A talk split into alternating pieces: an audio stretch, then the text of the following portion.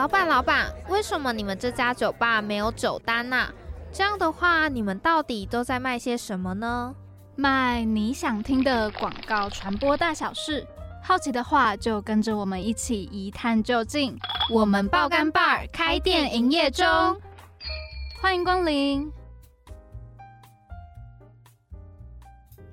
Hello，大家欢迎来到我们爆肝 bar，我是主持人 Patty，我是 Joyce。好，那这一集呢，想要来跟大家分享一下，因为在上一周，其实对你们来说也是算上一周啦。然后我有去 那个世新公广的毕业展览，刚好去见朋友。所以你是刚好有朋友在世新念书，所以就顺便去看他们的 B 站。没错，然后我就发现就是有比较一下，因为之前就只有看过福大广告的 B 站，然后我这次去了之后就稍微比较了一下，呃，我们两间学校毕业展览有什么差别？因为毕竟我们念的科系也是蛮接近的。嗯，那你看下去，你觉得有什么差别？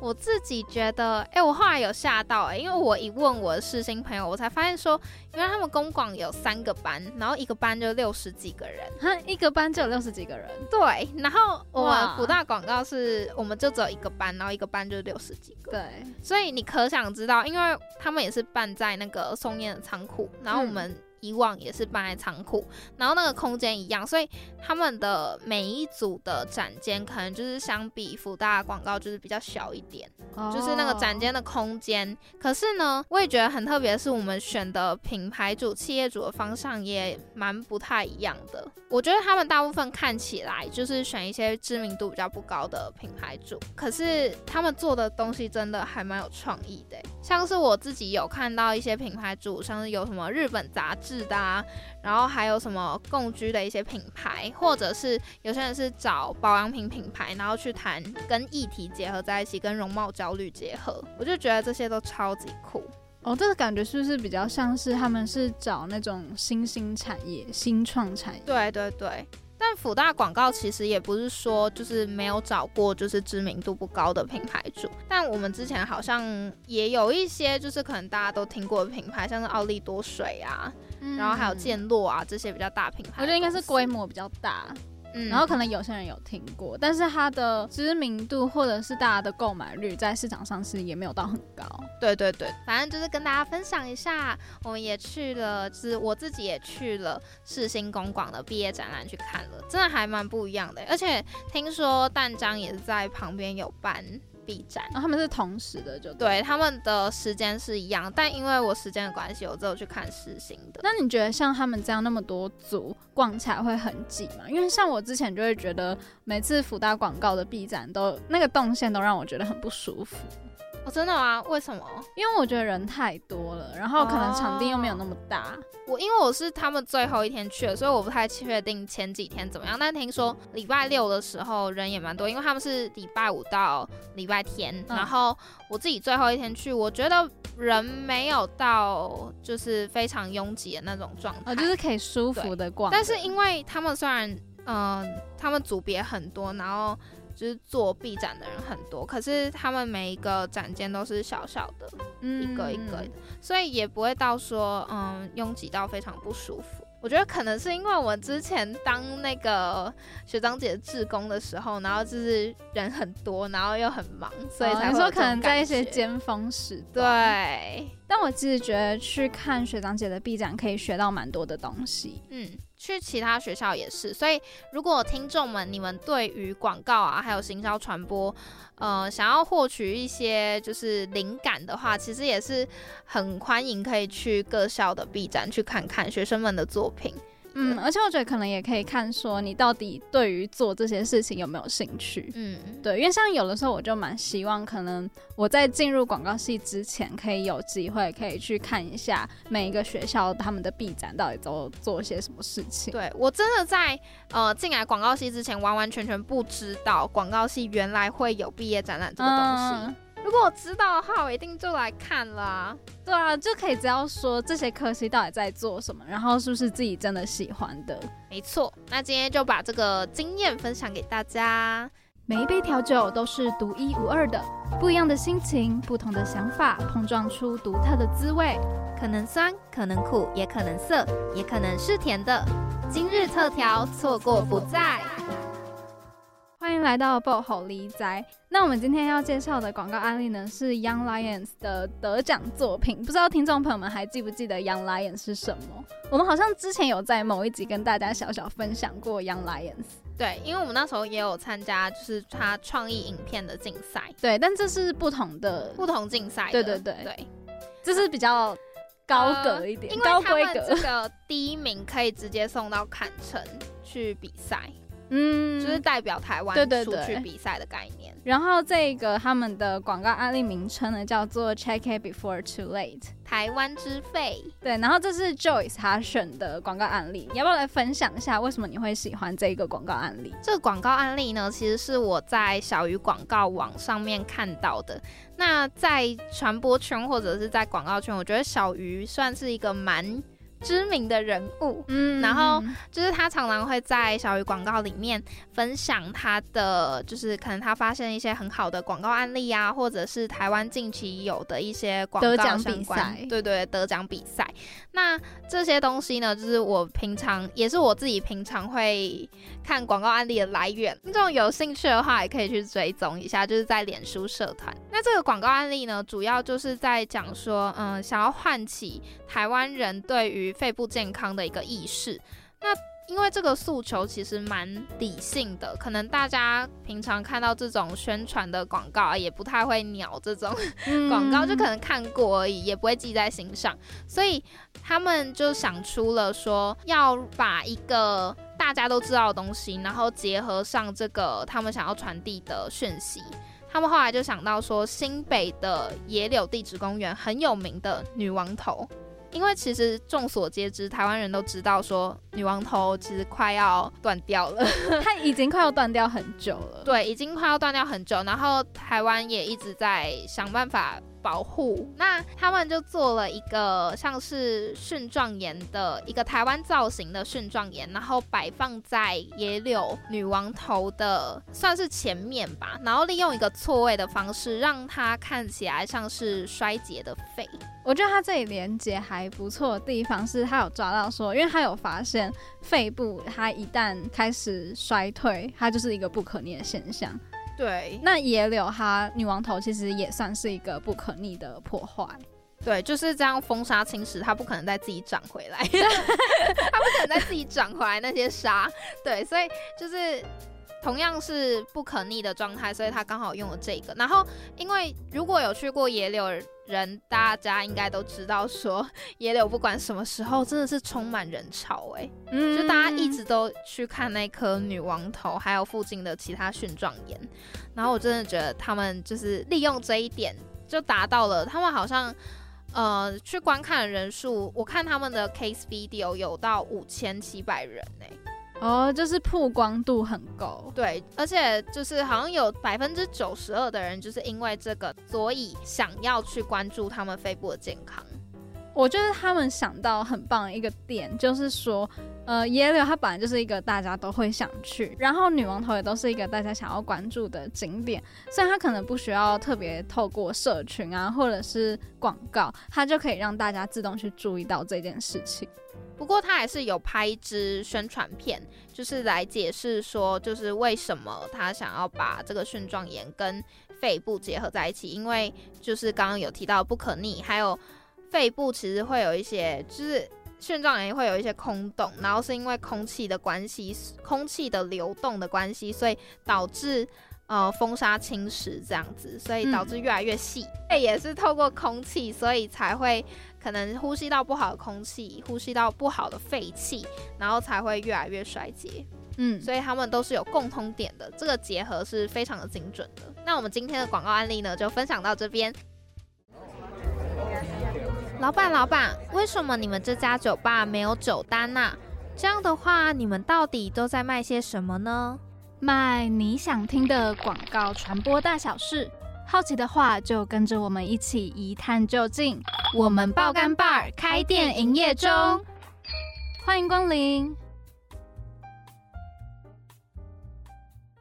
如果是一直有在 follow 我们节目的听众呢，可能会知道说我们在第一季的时候，其实有介绍了很多不同广告公司的职位。那在今天呢，我们就想要聊一点不一样的，就是呢，我们想要聊聊在广告公司遇到一些挫折还有迷惘的时候，到底都要怎么面对。没错，那我今天呢，很高兴呢，能够邀请到社群洞的创办人，然后也是只要有人的社群顾问。杰哥，哎，我刚刚差点要叫怎么这么心虚？叫师姐也可以啦哈。大家好，我是杰哥，哦，就是 A K A 娃娃的宿敌啊。哇，等一下这一段我们也会可以来聊聊这个渊源到底是什么。其实很多人在刚进到这个科系或者是广告行业的时候，都会有一股憧憬，然后就是觉得可以尽情的发挥创意。可是感觉有的时候时间久了，就会觉得说好像都在做同样的事情，然后可能创意想一想，就会觉得哦自己好像没有那么多创意可以发想出来了。那到底要怎么样才能在这个领域当中不断去保有热忱呢？我我认真先问你们，你们有这样，你们有这样子吗？就是你们有一股冲劲吗？有啊，哎，现在大二是还有大一刚进来的时候，大三大三已经慢慢退化了。OK，你还有一年可以退化。哦，对啊，很快很快。哎，什么意思？哎，再来有 B 展哦。不是，好，我我觉得我要回答的方向可能不见得跟大家想的或者跟你们想的一样。就是我我其实没有觉得要一定要有热忱啊。对，就是。让你可以把这份工作做好的是专业，不是热忱。因为我们看过很多人，就是说很喜欢创意，然后创意是一件多美好的事情，但你就是做的很烂。那 老实说，你就老实说你不该做这一行。然后反而是我觉得，你就哪怕你只是把它当成一份工作，然后但你做的很好，但你不见得你需要每天把你对广告很有爱挂在嘴边，我都可以接受。那当然，我觉得。这个东西当然还是会影响你可以在这一条路上面走到多远，可是我觉得在走到多远这之前，你还是要先过专业的门槛，对，先先把工作做好，才来谈说你对工作多有热情，这个是我自己的信念。那你自己对于这个行业有热忱吗？我觉得有，可是它不是嗯那么纯粹的，只看到这个行业的好，所以有热忱。而是我知道我自己很渴望一些东西，就是渴望被别人看见，渴望大家觉得我想的东西很特别，然后去证明自己是，呃，是存在的哦，是适合这个行业的。可是你要为了这一个，啊，你要为了得到这些肯定，是得烧掉超级多东西的，然后你得接受这个行业不开心的地方，然后我觉得这不是什么了不起的事情，就是。我从来都不觉得广告有什么了不起，或者创意有什么了不起，它它就是一个工作，它就是一种行业而已。任何一个行业，你说艺术也好，你说啊城市语言也好，都一样嘛，就是你可以在这里面得到成就感。同样的，你为了得到这个成就感，你会牺牲掉一些东西，或者是要面对这个行业不快乐的地方，就是没有纯然快乐的事情。我是这样相信啦，就是如果有的话，可以告诉我。对，就是我不知道大家有没有听过陈珊妮老师在金曲奖上面有一段很长的呃，不算感言啊，他就是一些引言，他就讲到这件事情，就是你为了爱一件事情，你要接受它不可爱的地方。然后我觉得对我来说，广告就是这样的地方。嗯，但我觉得接受它不可爱的地方，可能也是你真的爱这个东西，你才可以接受。对啊，对啊，对，我同意。对，但是我觉得。要提醒大家的点就是，不要去忽略说这个这个地方就是有不可爱的地方，因为任何一个行业都有。嗯，所以我觉得有太多，如果讲难听一点点，就是我觉得很多时候有一些人会想要灌输说，创意是个特别的地方，创意是个有梦想的领域跟行业，然后它是那么的美妙，所以你们应该要进来。可是我觉得。它就是一个工作，所以当你不断的去灌输这个想法的时候，就会让很多人以为这个地方就应该是要这么快乐。那我为什么我进去感受到都是痛苦的地方？没有啊，它其实都是并存的。对，所以就是如果有机会的话，希望大家可以感受一下这个地方的对不美好的地方。嗯，我是觉得这个地方不是完完全全快乐啦，就是痛苦是痛并快乐着，痛并快乐着。对，其实发想不到创意的时候，是真的还蛮痛苦的。对，对，但最有趣的地方就在这个，就是你想不到的时候越痛苦，表示你想到的时候越快乐。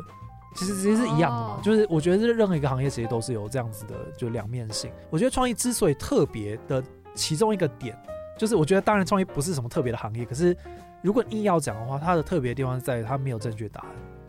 嗯，就我觉得很多很多的工作其实是相对来讲有正确答案，比方说财会可能有比较明确的怎样是算错，怎样是算对。城市语言你不管你写的好或不好，有顺畅跟不顺畅，但最后有没有解解决这个问题是正确答案。可是创意这件事情，老实说它有一点没有正确答案。首先第一个什么叫好的创意？我觉得十个人可以想出十种标准。再来就是有趣的地方就在这个，就是昨天是对的答案。今天就不会是对的答案，因为已经有人给过这个答案。创意在追求的是不断的给出崭新的观点。我可以用什么样不同的方式去看那个我们已经习以为常的事情？母亲节已经过了多少年？母亲节好像是一九四几年，我有点忘记，反正就是好几年前的东西了。每一年都有母亲节，但是为什么总是有人可以找出新的角度去讲这个多少年就存在的事情？创意在追求崭新的观点，所以它永远不会有。唯一的解答，对，那只要这件事情还存在，它就是痛并快乐着的行业，因为对你，你不会有一个人跟你讲说这样做就是对的，这样做就是不对的。你在黑暗中摸索，然后当你摸到的时候，你就会觉得超开心的，就是说我这次是对的，但这次对你下次是对的吗？就不一定，不一定。对，嗯。那这样子，你们在开会的时候要怎么样去评判，说到底谁的创意比较好？我觉得，如果要很认真讨论这个题目的话，它其实会有一些客观跟一些主观。客观就会是，比方说它前面的逻辑推导，从策略解这个 brief 啊，就是你接到一个 brief，就是客户给你的题目嘛。嗯。它的最终目标有没有办法透过你的这整套的体系，从策略到创意去完成？那你有没有办法说出一个完整的解释？那当然，就是你可以说是解释，并不表示它最后一定会解决，只能说就是。在还没开始执行之前，我们相信它的逻辑比较正确，这个是相对来讲比较客观的。那还有很多啊，比方说，根据过往的数据，我们有办法挖掘更多的成功的因素。比方说，你的受众根据过去这一两年的这个反馈，他们就是比较喜欢什么样的东西，或者他们就是对哪一个主题特别有感觉。所以我会花很多的资源去做，比方说消费者洞察的挖掘啊，数据的调查啊等等的。那再再到后面，比方说这个形式或者这个做法，是不是在市场上已经被验证过它是成功的？这都是相对客观。可是哪怕有所有的这些相对客观因素，吃起来是没办法保证。所以主观是什么？没有什么，就是经验跟嗅觉。嗯。那你要说最厉害的人就是这个属于创意的直觉很好吗？我觉得也不尽然啦。它其实包含很多很多复杂的因素，包含就是。你有好的创意，你有办法说服客户接受这个好的创意吗？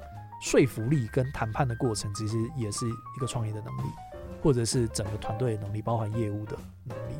所以我觉得它有很多很多的因素跟完整的产业链去完成这一件事情。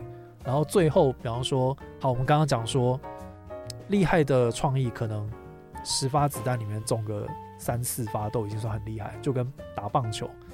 你知道王牌打击手可能四成的打击率是超级强，可是表示有六发子弹是落空的，听起来很弱。对，可是我觉得创意就是这样的东西。那当你知道你的打击率只有四成就已经算是市场顶尖了，你要怎么样去 cover 那六成的可能的失败？你就要建立很多的安全网，比方说媒体购买的呃精准的安排，然后跟。所有，当我今天没有达到第一件事情，至少我要达到第二件事情；第二件事情没达到，至少要达到第三件事情的完整的安排，让他哪怕他今天没有报，也是得到了你要的东西。这个就是完整的、完整的功力的展现。就是我觉得好的功力，并不是说我想出那个绝无仅有的创意，然后我赌它就是一定会爆，因为总是会有不爆的时候，总是会有没那么成功，或者说。创意的成功本来就不该追求是只有爆一种面相，但你哪怕做了一个再好再感人的广告，然后那一天可能就是王力宏出轨，然后你就毁了，一些不可控的，对，你就毁了，你一整个月都是他的新闻，对，所以太多不可控的因素了，就是这就是内容或者创意产业的迷人之处，嗯嗯，感觉实物上还有非常多。没办法，就是我们没办法预测的因素影响着对啊。创意到底会不会成功。所以真的成功的时候，是真的会超级开心，嗯，因为他是所有人所有人的努力，包含包含创意团队，包含客户，包含还有市场，可能也做了他们的努力，然后嗯最后这个点子被大家看见，所以你看到很美的创意之后，你会真的打从心底觉得很兴奋，觉得说，哪怕那不是你的，你看到别人的超级成功创意执行出来，你会觉得说，天哪，就是这是多少的多少背后的幕后的人去做了各种的努力，再加上巧合，然后这件事情被大家看见，对啊，我觉得这是这个行业有趣的地方吧，嗯。那我也蛮好奇，就是你们是怎么样去思考创意的？你们是很多个人吗？因为我觉得你们公司的制度上或是规模上，跟其他可能我们所认知到的广告代理商很不一样。对，就比较小，比较穷了。有那二十个人，然后创意大概是五六个人吧，创意部大概五六个人。其实我不是很确定说那其他广告公司有跟我们差很多吗？其实我觉得可能差距也没有到真的很大，但有可能比较像，你可以理解成就是只要有人一整间公司的创意部门，大概等于可能 Four A 的一个 team 再更大一点点。就是 Four A 的一个创意 team 大概就是三四个人吧，或者是可能小一点两三个人，那我们大概就是五六个人这样子。对，可是大部分的案子我们可能都会 involve 大概四个人左右吧，就是大家会一起讨论。那我觉得蛮关键的就在于说，当然我们也有自己的方法学，可是这间公司其实是由非常多个性强烈的人组成的，就它的同质性有一点点低。对，就是比方说，我跟我们公司的创意总监的风格其实差超级多，然后我们也没打算妥协这件事情，对，有点难了，三十几岁有点难妥协，对，但就是当你在一起讨论的时候，就会出现一些有趣的东西。那这个东西还遇到很多执行面的难关要克服，就是我们现在是全远端团队嘛，嗯，所以我几乎一个月内不会看到整个创意 team，不不到不到两次吧。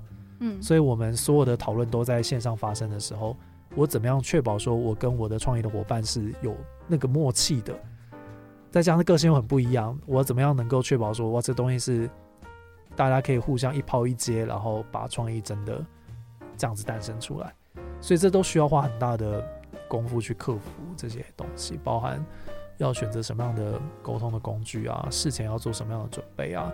以及一些非常非常细琐的，比方说我们应该要一个月大家一起吃个饭啊 的这种无聊的小事情，都要顾及到，你才有办法让这边的创意能量还是可以不断的保持。对，嗯。但是当团队在发想创意的时候，如果变成线上的话，会觉得比较没有效率吗？其实我觉得可能会变得比较有效率，但这不见得是好事。就是因为线上讨论最容易出现的结果，就是你就是很 focus 在工作这件事情上面，就是你要在有限的这一个小时，因为线上讨论基本上不大可能超过一个小时，就是你会你会失去 失去注意力，对对对对所以大家会变得非常非常在工作，然后就会少掉你在线下大家聚在一起的时候，你会讲一些乐色话啊，然后哦。有的没的这些东西。所以我不要说它可能会相对有效率，但是这不见得是全然的好事，因为它会少掉一些很强的状况下会出来的东西。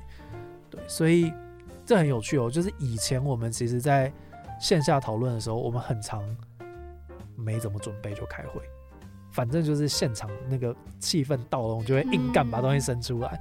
但是线上因为发现说不会像线下你不讲话会很尴尬嘛，你不讲话你就是隔着荧幕那边没有人会 cue 你，嗯，所以我们后来线上会被迫需要大家得先准备，哦，我也是开就是要直接在线上会议室直接大家丢出已经有准备的内容，然后大家再互相讨论。嗯。对，它不像线下你就是可以完全两手空空就进来开会，然后反正就乱讲，然后你不讲话的时候，别人会觉得尴尬，别人就会讲话。对，但线上的时候会，如果不准备，会陷入一个集体沉默。哦，那个真的是超尴尬。对啊，对对，对就 一片寂静这样。嗯，对，所以后来就会发现说，必须要准备，然后准备方向又要怎么样去设定啊，等等。对，这其实大家都经历过一个磨合期，哪怕之前大家都已经很熟了，可是进入全员段的时候，还是需要磨合。但就是因为线上的那个尴尬，所以我跟 Patty 都是觉得线下开会会比较好。其实我也是喜欢线下开会的，但是我没打算走回头路。